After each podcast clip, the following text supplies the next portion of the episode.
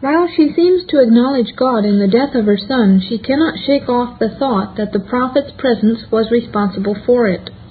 She attributes her loss to Elijah, as though he had been commissioned to go to her for the purpose of inflicting punishment upon her for her sin.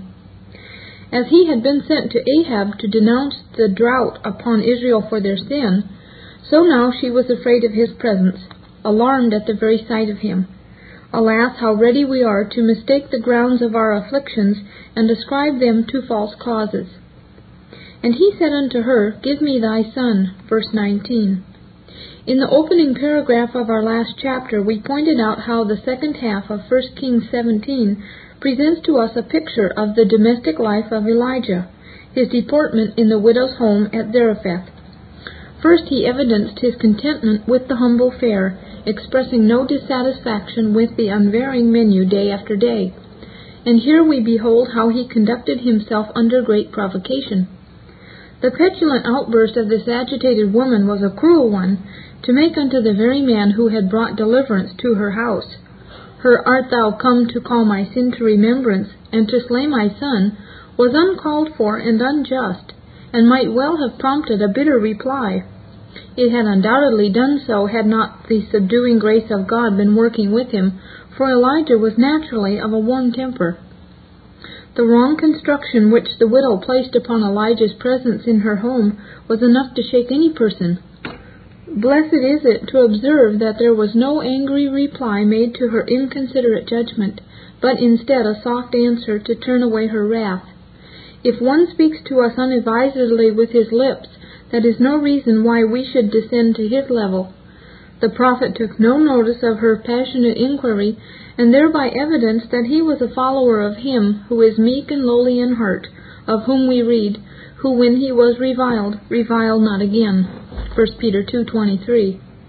Elijah saw that she was in extreme distress, and that she spoke as one in great anguish of spirit, and therefore, taking no notice of her words, he calmly said to her, Give me thy son leading her at the same time to expect the restoration of her child through his intercession.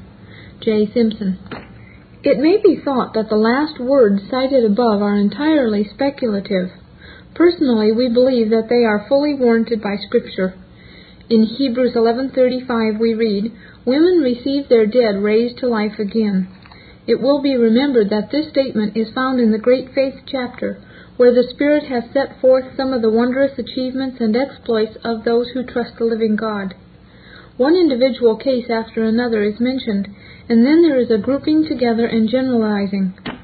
Who through faith subdued kingdoms, women receive their dead raised to life again. There can be no room for doubt that the reference here is to the case now before us, and the companion one in that of the Shunammite. 2 Kings 4:17 through 37. Here then is where the New Testament again throws its light upon the earlier Scriptures, enabling us to obtain a more complete conception of that which we are now considering. The widow of Zarephath, though a Gentile, was a daughter of Sarah, to whom had been committed the faith of God's elect. Such a faith is a supernatural one, its author and object being supernatural. When this faith was first born within her, we are not told. Very likely while Elijah was sojourning in her home, for faith cometh by hearing, and hearing by the word of God. Romans 10:17. The supernatural character of her faith was evidenced by its supernatural fruits. For it was in response to her faith, as well as to Elijah's intercession, that her child was restored to her. What is the more remarkable is that, so far as the word informs us, there had been no previous case of the dead being brought back again to life. Nevertheless, he who had caused a handful of meal to waste not, and a little oil in a cruse to fail not, while it sustained three people for many days, surely he could also quicken the dead. Thus does faith reason. Nothing is impossible to the Almighty. It may be objected that there is no hint in the historical narrative of the widow's faith as to the restoring of her son to life, but rather a hint to the contrary. True, yet this in no wise makes against what has been pointed out above. Nothing is said in Genesis about Sarah's faith to conceive seed, but instead her skepticism is mentioned. What is there in Exodus to suggest that the parents of Moses were exercising faith in God when they placed their son in the ark of bulrushes? Yet see Hebrews 11:23. One would be hard put to find anything in the book of Judges which suggests that Samson was a man of faith, yet it is clear from Hebrews 11:32 that he was. But if nothing is said in the Old Testament of her faith, we may also note that the unkind words of the widow to Elijah are not recorded in the New Testament, any more than the unbelief of Sarah or the impatience of Job, because they are blotted out by the blood of the Lamb. Chapter 10 Women receive their dead raised to life again. We are now to consider one of the most remarkable incidents recorded in the Old Testament, namely, the restoring to life of the widow's son at Zarephath. It is an incident staggering to unbelief. Yet he who has any experimental acquaintance with the Lord finds no difficulty therein. When Paul was making his defense before Agrippa, the apostle asked him, Why should it be thought a thing incredible, not simply that a deceased person should be restored to life, that God should raise the dead? Acts 26:8. Ah, there is where the believer throws all the emphasis upon the absolute sufficiency of the one with whom he has to do. Bring into the scene the living God, and no matter how drastic and desperate be the situation, all difficulties at once disappear, for nothing is impossible to him. He who first implanted life, he who now holdeth our souls in life, Psalm 66:9, can revivify the dead. The modern infidel, like the Sadducees of old, may scoff at the divinely revealed truth of resurrection, but not so the Christian. And why? because he has experienced in his own soul the quickening power of God. He has been brought from death unto life spiritually. Even though Satan should inject vile doubts into his mind, and for a while shake his confidence in the resurrection of the Lord Jesus, yet he will soon recover his poise. He knows the blessedness of that grand verity, and when grace has again delivered him from the power of darkness, he will joyfully exclaim with the apostle, Christ liveth in me. Moreover, when he was born again, a supernatural principle was planted within his heart, the principle of faith, and that principle causes him to receive the Holy Scriptures with full assurance that they are indeed the word of him that cannot lie, and therefore does he believe all that the prophets have spoken. Here is the reason why that which staggers and stumbles the wise of this world is plain and simple to the Christian. The preservation of Noah and his family in the ark, Israel's passing through the Red Sea dry shod, the survival of Jonah in the whale's belly, present no difficulty to him at all. He knows that the Word of God is inerrant, for the truth thereof has been verified in his own experience. Having proved for himself that the gospel of Christ is the power of God unto salvation, he has no reason to doubt anything recorded in Holy Writ concerning the wonders of his might in the material realm. The believer is fully assured that nothing is too hard for the Maker of heaven and earth. It is not that he is an intellectual simpleton, credulously accepting what is altogether contrary to reason, but that in the Christian reason is restored to its normal functioning, predicate of God who is almighty, and the supernatural working of his hand necessarily follows. The entire subject of miracles is hereby reduced to its simplest factor. A great deal of learned jargon has been written on this theme the laws of nature, their suspension, God's acting contrary thereto, and the precise nature of a miracle. Personally, we would define a miracle as something which none but God Himself can perform. In so doing, we are not underestimating the powers possessed by Satan, or overlooking such passages as Revelation 16:14 and 19:20. It is sufficient for the writer that Holy Writ affirms the Lord to be He who alone doeth great wonders. Psalm 136:4. As for the great signs and wonders shown by false Christs and false prophets, their nature and design is to deceive. Matthew 24:24. For they are lying wonders. 2 Thessalonians 2:9. Just as their predictions are false ones. Here we rest God alone doeth great wonders, and being God, this is just what faith expects from him. In our last chapter we were occupied with the sore affliction which came upon the Zarephath widow in the sudden death of her son, and the immediate effect which it had upon her. Stirred to the depths, she turned to Elijah and accused him of being the occasion of her heavy loss. The prophet made no harsh reply to the unkind and unjust charge, but instead quietly said, Give me thy son. Observe that he did not autocratically lay hands upon the corpse but courteously requested that the body should be turned over to him. We believe that Elijah's design therein was to still her passion and cause her against hope to believe in hope. Romans 4:18, as long before Abraham had done, when he believed God who quickeneth the dead, for it was in part in response to her faith that she received her dead restored to life again. Hebrews 11:35. And he took him out of her bosom, and carried him up into a loft where he abode, and laid him upon his bed. 1 Kings 17:19. This was evidently an upper room reserved for the prophet's personal use, as Elisha had his in another place. 2 Kings 4:10. Thither he now retired for privacy, as Peter to the housetop, and Christ unto the garden. The prophet himself must have been quite oppressed and disconcerted by the sad event which had overtaken his hostess. Stern as Elijah might be in the discharge of duty, yet he possessed a tender spirit underneath, as such stern men usually do, full of mercy and sensitive to the misery of others. It is quite evident from the sequel, Elijah grieved that one who had been so kind to him should be so heavily afflicted, since he had come to her hospitable abode, and it would add to his distress that she should think he was responsible for her loss. It must not be lost sight of that this dark dispensation occasioned a real testing of Elijah's faith. Jehovah is the God of the widow and the rewarder of those who befriend his people, especially of those who show kindness to his servants. Why, then, should such evil now come upon the one who was affording him shelter? Had he not come by the Lord's own appointment as a messenger of mercy to her house?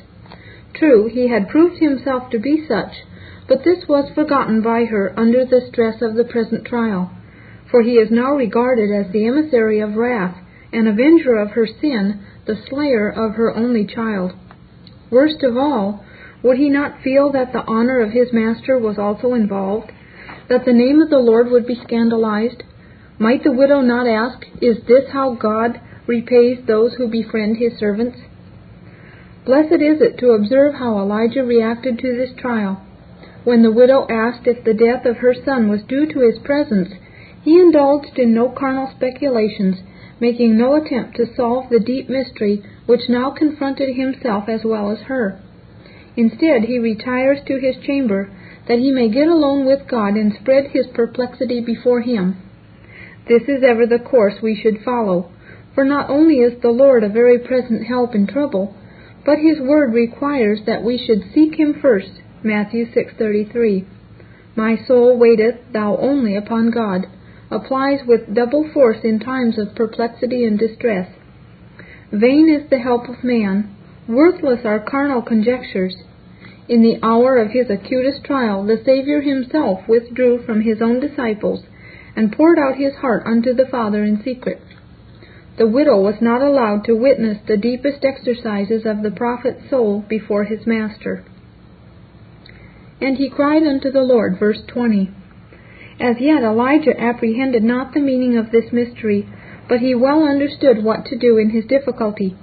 He betook himself unto his God, and spread his complaint before him. He sought relief with great earnestness and importunity, humbly reasoning with him regarding the death of the child. But note well his reverent language. He did not ask, Why hast thou afflicted this dismal dispensation upon us? But instead, O Lord my God, hast thou also brought evil upon the widow with whom I sojourn by slaying her son? Verse 20. The why of it was none of his business. It is not for us to call into question the ways of the Most High, nor to inquire curiously into his secret counsels. Sufficient for us to know that the Lord makes no mistakes, that he has a good and sufficient reason for all he does, and therefore should we meekly submit to his sovereign pleasure.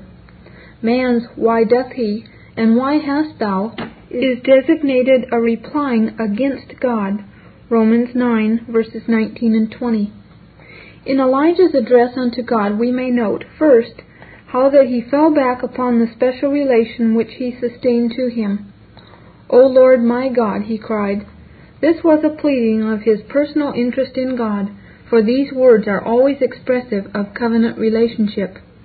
To be able to say, O Lord my God, is worth more than gold or rubies. Second, he traced the calamity back to its original source. Hast thou also brought evil upon the widow? Verse 20.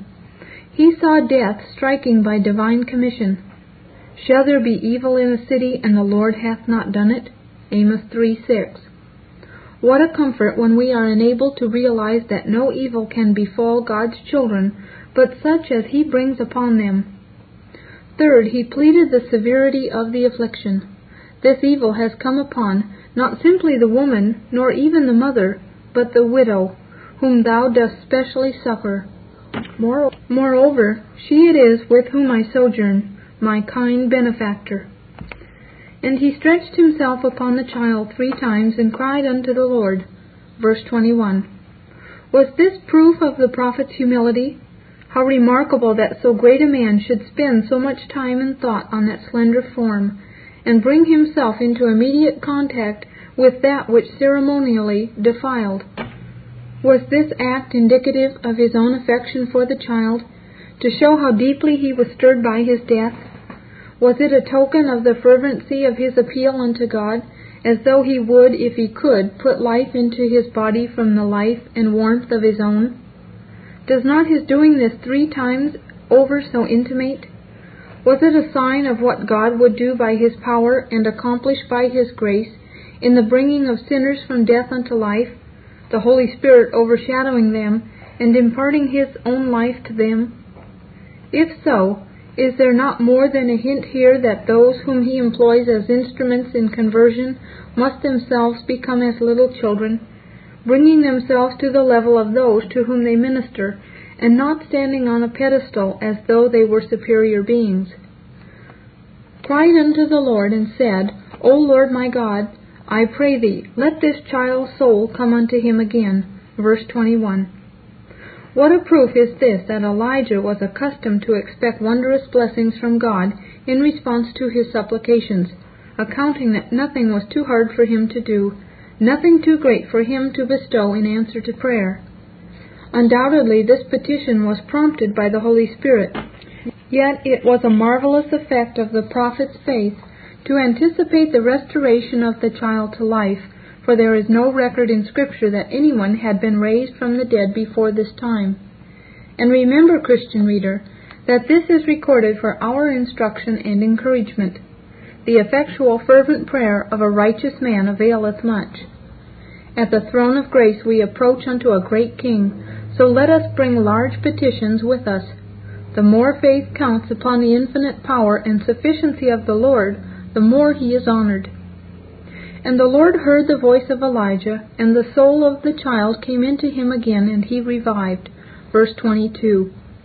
What a proof was this that the eyes of the Lord are over the righteous, and his ears are open unto their prayer. 1 Peter 3:21. What a demonstration of the potency and efficacy of prayer. Ours is a prayer hearing and prayer answering God. To him therefore let us have recourse whatever be our distress. Hopeless as our case may be to all human help, yet nothing is too hard for the Lord. He is able to do far more exceeding abundantly above all that we ask or think. But let us ask in faith, nothing wavering. For he that wavereth is like a wave of the sea driven with the wind and tossed. For let not that man think that he shall receive anything of the Lord. James 1 6 and 7. This is the confidence that we have in him, that if we ask anything according to his will, he heareth us. 1 John 5:14. Surely we have need, all of us, to cry more earnestly, Lord, teach us to pray. Unless this be one of the effects produced by pondering the incident now before us, our study of the same has availed us little. It is not sufficient for us to cry, Lord, teach us to pray, However, we must also carefully ponder those portions of His Word which chronicle cases of prevailing intercession, that we may learn the secrets of successful prayer. In this instance, we may note the following points. First, Elijah's retiring to his own private chamber, that he might be alone with God. Second, his fervency. He cried unto the Lord. No mere lip service was this. Third, his reliance upon his own personal interest in the Lord, avowing his covenant relation, O Lord my God. Fourth, his encouraging himself in God's attributes. Here, the divine sovereignty and supremacy. Hast thou also brought evil upon the widow? Fifth, his earnestness and importunity, evidenced by his stretching himself upon the child no less than three times. Sixth, his appeal to God's tender mercy, the widow with whom I sojourn. And finally, the definiteness of his petition, let this child's soul come into him again. And the soul of the child came into him again, and he revived. Verse 22. These words are important for clearly establishing the definite distinction which there is between the soul and the body, a distinction as real as that which exists between the house and its inhabitant. Scripture tells us that, in the day of his creation, the Lord God first formed man's body out of the dust of the ground, and second, that he breathed into his nostrils the breath of life, and only then did he become a living soul. Genesis 2:7.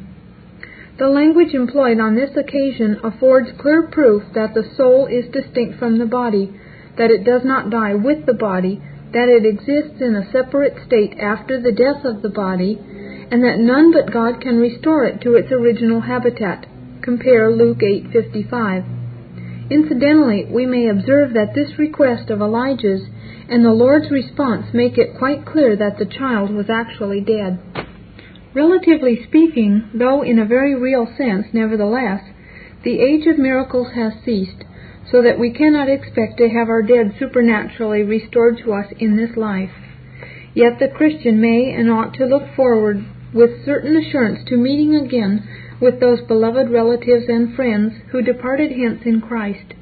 Their spirits are not dead, nor even sleeping as some erroneously assert, but have returned to God who gave them, Ecclesiastes 12:7, and are now in a state that is far better, Philippians 1:23, which could not be were they deprived of all conscious communion with their beloved. Being absent from the body, they are present with the Lord, 2 Corinthians 5:8, and in his presence is fullness of joy, Psalm 16:11. As to their bodies, they await that great day when they shall be fashioned like unto Christ's glorious body. And Elijah took the child and brought him down out of the chamber into the house, and delivered him unto his mother. And Elijah said, See, thy son liveth. Verse 23. What joy must have filled the prophet's heart as he witnessed the miraculous answer to his intercession! What fervent ejaculations of praise must have issued from his lips unto God for this additional manifestation of his goodness in delivering him from his grief. But it was no time for delay. The sorrow and suspense of the poor widow must now be allayed. Elijah therefore promptly took the child downstairs and gave him to his mother. Who can imagine her delight as she saw her child restored to life again? How the prophet's procedure on this occasion reminds us of our Lord's action following upon the miracle of restoring to life the only son of the widow of Nain. For no sooner did he sit up and speak than we are told that the Saviour delivered him to his mother. Luke 7:15.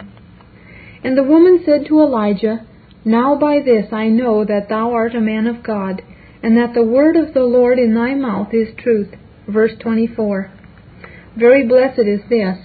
Instead of giving vent to her natural emotions, she appears to have been entirely absorbed with the power of God, which rested upon his servant, which now firmly established her conviction of his divine mission and assurance in the truth which he proclaimed.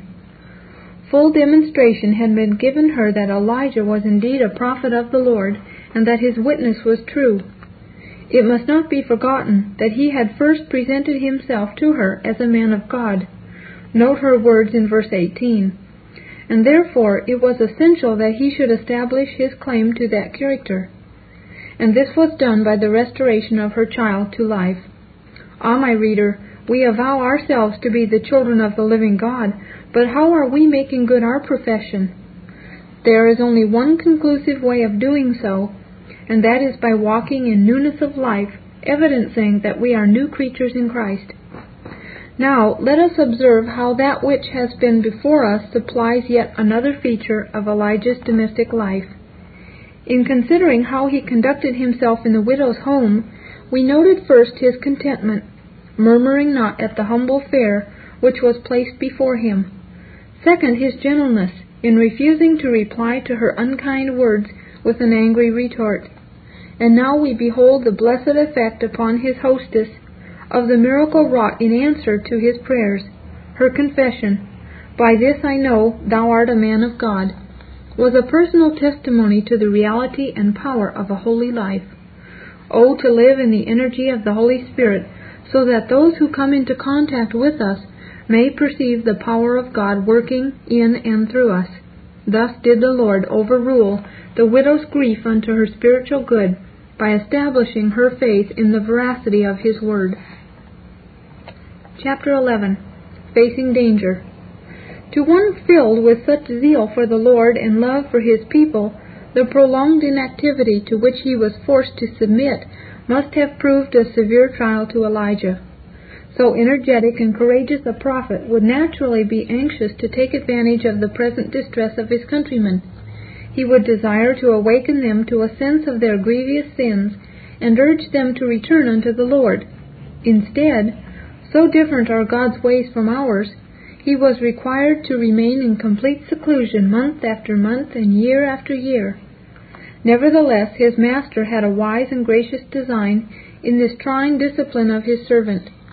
Throughout his long stay by the brook Cherith, Elijah proved the faithfulness and sufficiency of the Lord, and he gained not a little from his protracted sojourn in Zarephath.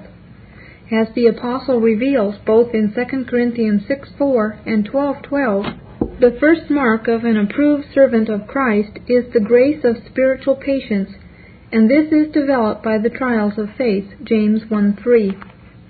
The years spent by Elijah at Zarephath were far from being wasted, for during his stay in the widow's home he obtained confirmation of his divine call, by the remarkable seal which was there given to his ministry. Thereby he approved himself to the conscience of his hostess.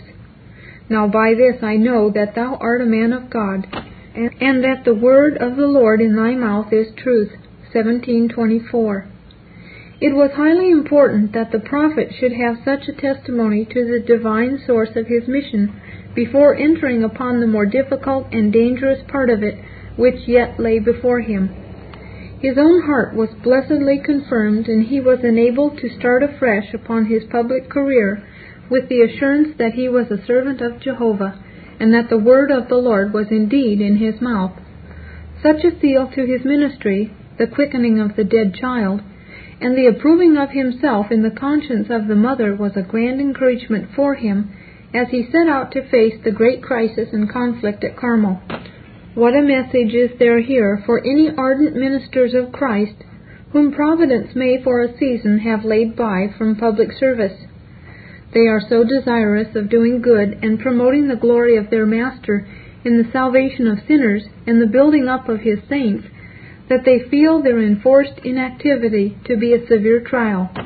But let them rest assured that the Lord has some good reason for laying this restraint upon them, and therefore they should earnestly seek grace that they may not be fretful under it, nor take matters into their own hands in seeking to force a way out of it. Ponder the case of Elijah. He uttered no complaints, nor did he venture out of the retirement into which God had sent him. He waited patiently for the Lord to direct him, to set him at liberty, and to enlarge his sphere of usefulness. Meanwhile, by fervent intercession, he was made a great blessing unto those in the home. And it came to pass after many days, 1 Kings 18:1. Let us attend to this expression of the blessed spirits. It is not after three years, as was indeed the case, but after many days. There is here an important lesson for our hearts if we will heed it. We should live a day at a time and count our lives by days. Man that is born of a woman is a few days and full of trouble. He cometh forth like a flower and is cut down. Job 14:1 and 2. Such was the view of life taken by the aged Jacob, for when Pharaoh asked the patriarch, How old art thou? he answered, The days of the years of my pilgrimage are a hundred and thirty years. Genesis 47:9. Happy are they whose constant prayer is, So teach us to number our days, that we may apply our hearts unto wisdom. Psalm 90:12. Yet how prone we are to count by years. Let us endeavor to live each day as though we knew it were our last. And it came to pass, that is, the predetermined counsel of Jehovah was now actualized. The fulfillment of the divine purpose can neither be retarded nor forced by us. God will not be hurried either by our petulance or our prayers. We have to wait His appointed hour, and when it strikes, He acts. It comes to pass, just as He foreordained. The precise length of time His servant is to remain in a certain place was, pre- was predestined by Him from all eternity. It came to pass after many days, that is, over a thousand, since the drought had commenced that the word of the Lord came to Elijah. God had not forgotten his servant. The Lord never forgets any of his people, for has he not said, Behold, I have graven thee upon the palms of my hands, thy walls are continually before me. Isaiah 49:16. Oh that we might never forget him, but set the Lord always before us. Psalm 16:8. The word of the Lord came to Elijah in the third year, saying, Go, show thyself unto Ahab, and I will send rain upon the earth. 1 Kings 18:1. So that we may better understand the tremendous test of the prophet's courage which this command involved, let us seek to obtain some idea of what now must have been the state of that wicked king's mind. We commenced this study of the life of Elijah by pondering the words, And Elijah the Tishbite, who was of the inhabitants of Gilead, said unto Ahab, as the Lord God of Israel liveth, before whom I stand, there shall not be dew nor rain these years but according to my word. 17.1. Now we are to consider the sequel to this. We have seen how it fared with Elijah during the lengthy interval. We must now ascertain how things are going with Ahab, his court, and his subjects. Dreadful indeed must be the state of things on the earth when the heavens are shut up and no moisture is given for three years there was a sore famine in Samaria. 18.1 And Ahab said unto Obadiah, Go into the land, unto all fountains of water, and unto all brooks, peradventure we may find grass, to save the horses and mules alive, that we lose not all the beasts. Verse 5. The barest possible outline is here presented, but it is not difficult to fill in the details. Israel had sinned grievously against the Lord, and so they were made to feel the weight of the rod of his righteous anger. What a humbling picture of God's favored people, to behold their king going forth to seek grass, if perchance he could find a little somewhere, so that the lives of those beasts which remain might be saved. What a contrast with the abundance and glory of Solomon's day! But Jehovah had been grossly dishonored, his truth had been rejected. The vile Jezebel had defiled the land by the destructive influence of her false prophets and priests. The altars of Baal had supplanted that of the Lord, and therefore, as Israel had sown the wind, they must now be made to reap the whirlwind. And what effect had the severe judgment of heaven produced upon Ahab and his subjects? And Ahab said unto Obadiah, Go into the land, unto all fountains of water, and unto all brooks, Peradventure we may find grass to save the horses and mules alive, that we lose not all the beasts. There is not a single syllable here about God, not a word about the awful sins which had called down his displeasure upon the land. Fountains and brooks and grass were all that occupied Ahab's thoughts. Relief from the divine affliction was all he cared about. It is ever thus with the reprobate. It was so with Pharaoh. As each fresh plague descended upon Egypt, he sent for Moses and begged him to pray for its removal. And as soon as it was removed, he hardened his heart and continued to defy the Most High. Unless God is pleased to sanctify directly to our souls his chastisements, they profit us not. No matter how severe his judgments, or how long they may be protracted, man is never softened thereby, unless God performs a work of grace within him and they gnawed their tongues for pain and blasphemed the God of heaven because of their pains and their sores, and repented not of their deeds. Revelation 16 verses 10 and 11. Nowhere is the awful depravity of human nature more grievously displayed than at this very point.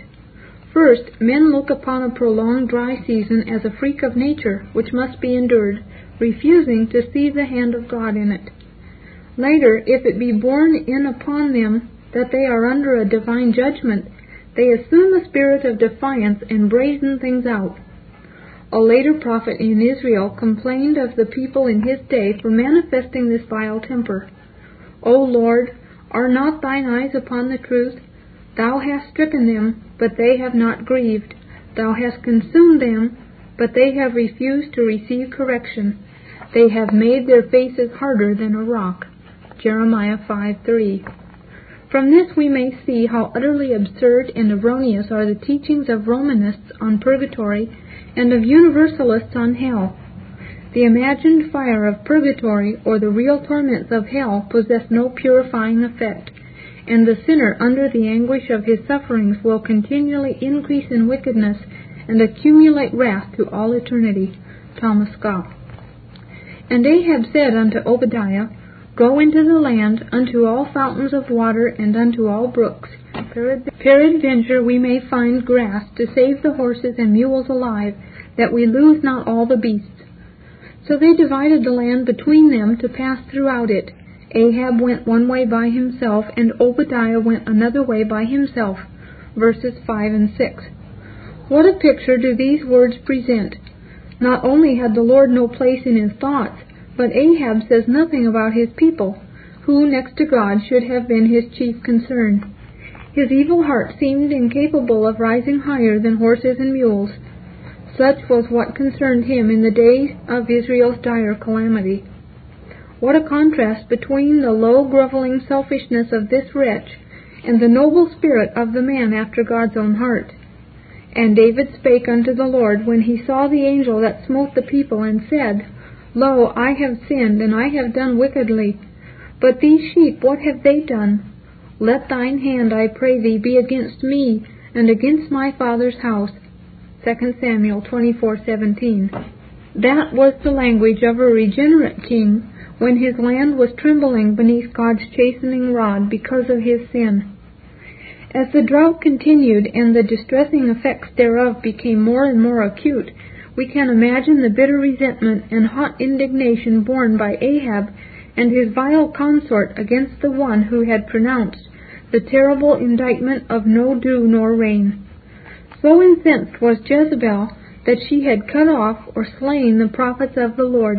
Verse 4.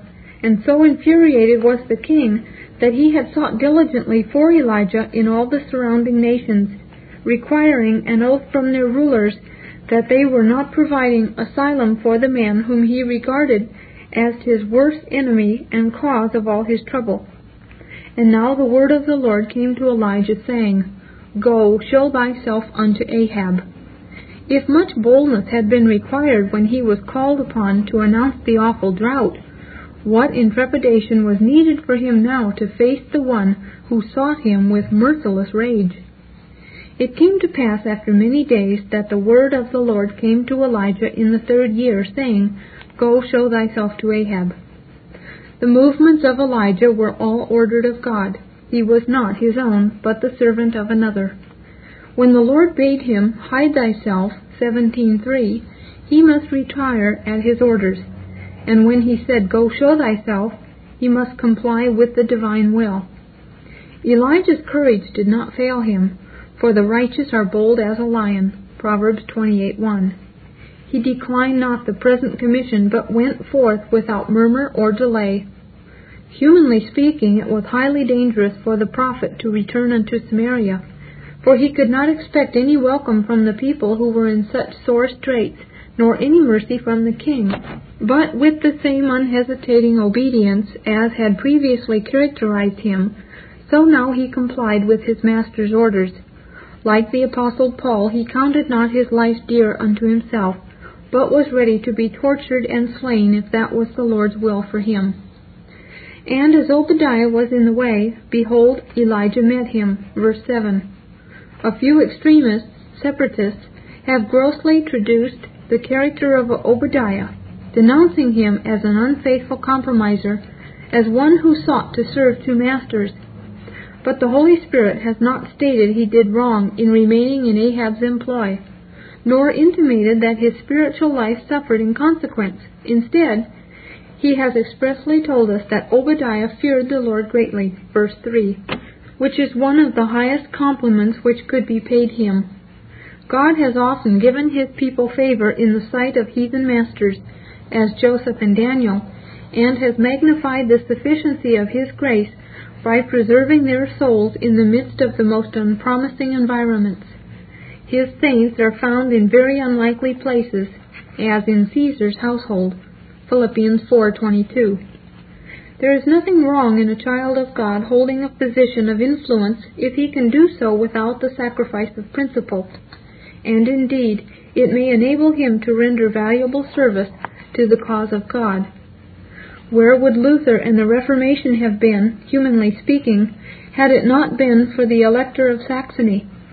And what would have been the fate of our own Wycliffe if John of Gaunt had not constituted him his ward? As the governor of Ahab's household, Obadiah was undoubtedly in a most difficult and dangerous position, yet so far from bowing his knee to Baal, he was instrumental in saving the lives of many of God's servants. Though surrounded by so many temptations, he preserved his integrity.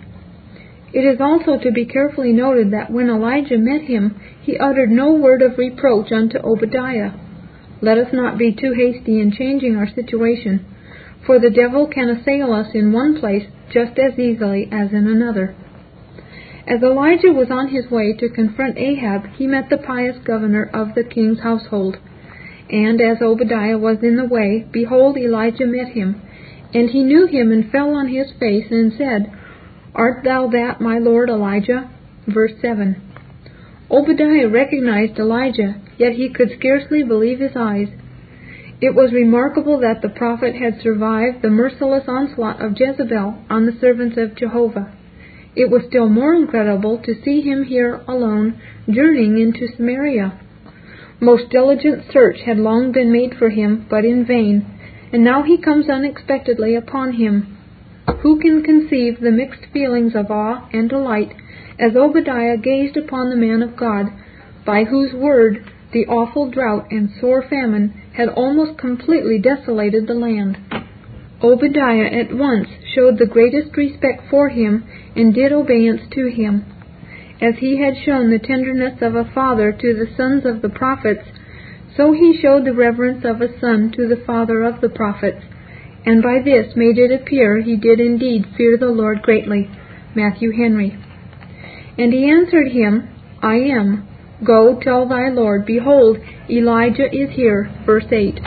The prophet's courage did not fail him he had received orders from God to show himself unto Ahab, and therefore he made no attempt to conceal his identity when interrogated by the governor. Let us shrink not boldly to declare our Christian discipleship when challenged by those who meet us.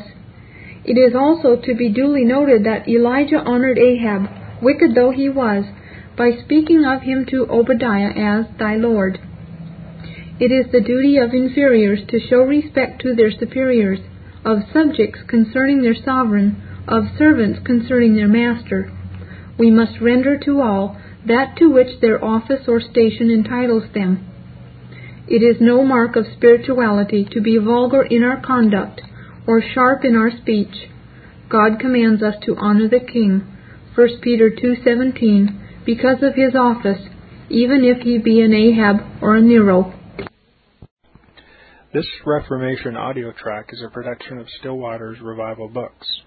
SWRB makes thousands of classic Reformation resources available, free and for sale, in audio, video, and printed formats.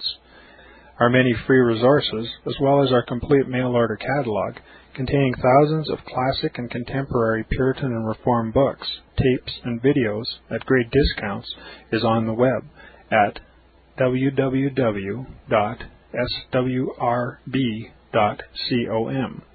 We can also be reached by email at swrb at swrb.com, by phone at 780 450 3730, by fax at 780 468 1096, or by mail at 4710 37A Avenue, Edmonton, that's E D M O N T O N, Alberta, abbreviated capital A, capital B, Canada, T6L3T5.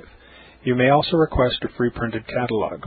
And remember that John Calvin, in defending the Reformation's regulative principle of worship, or what is sometimes called the scriptural law of worship, commenting on the words of God, which I commanded them not, neither came into my heart, from his commentary on Jeremiah 7:31, writes, God here cuts off from men every occasion for making evasions, since he condemns by this one phrase, I have not commanded them, whatever the Jews devised.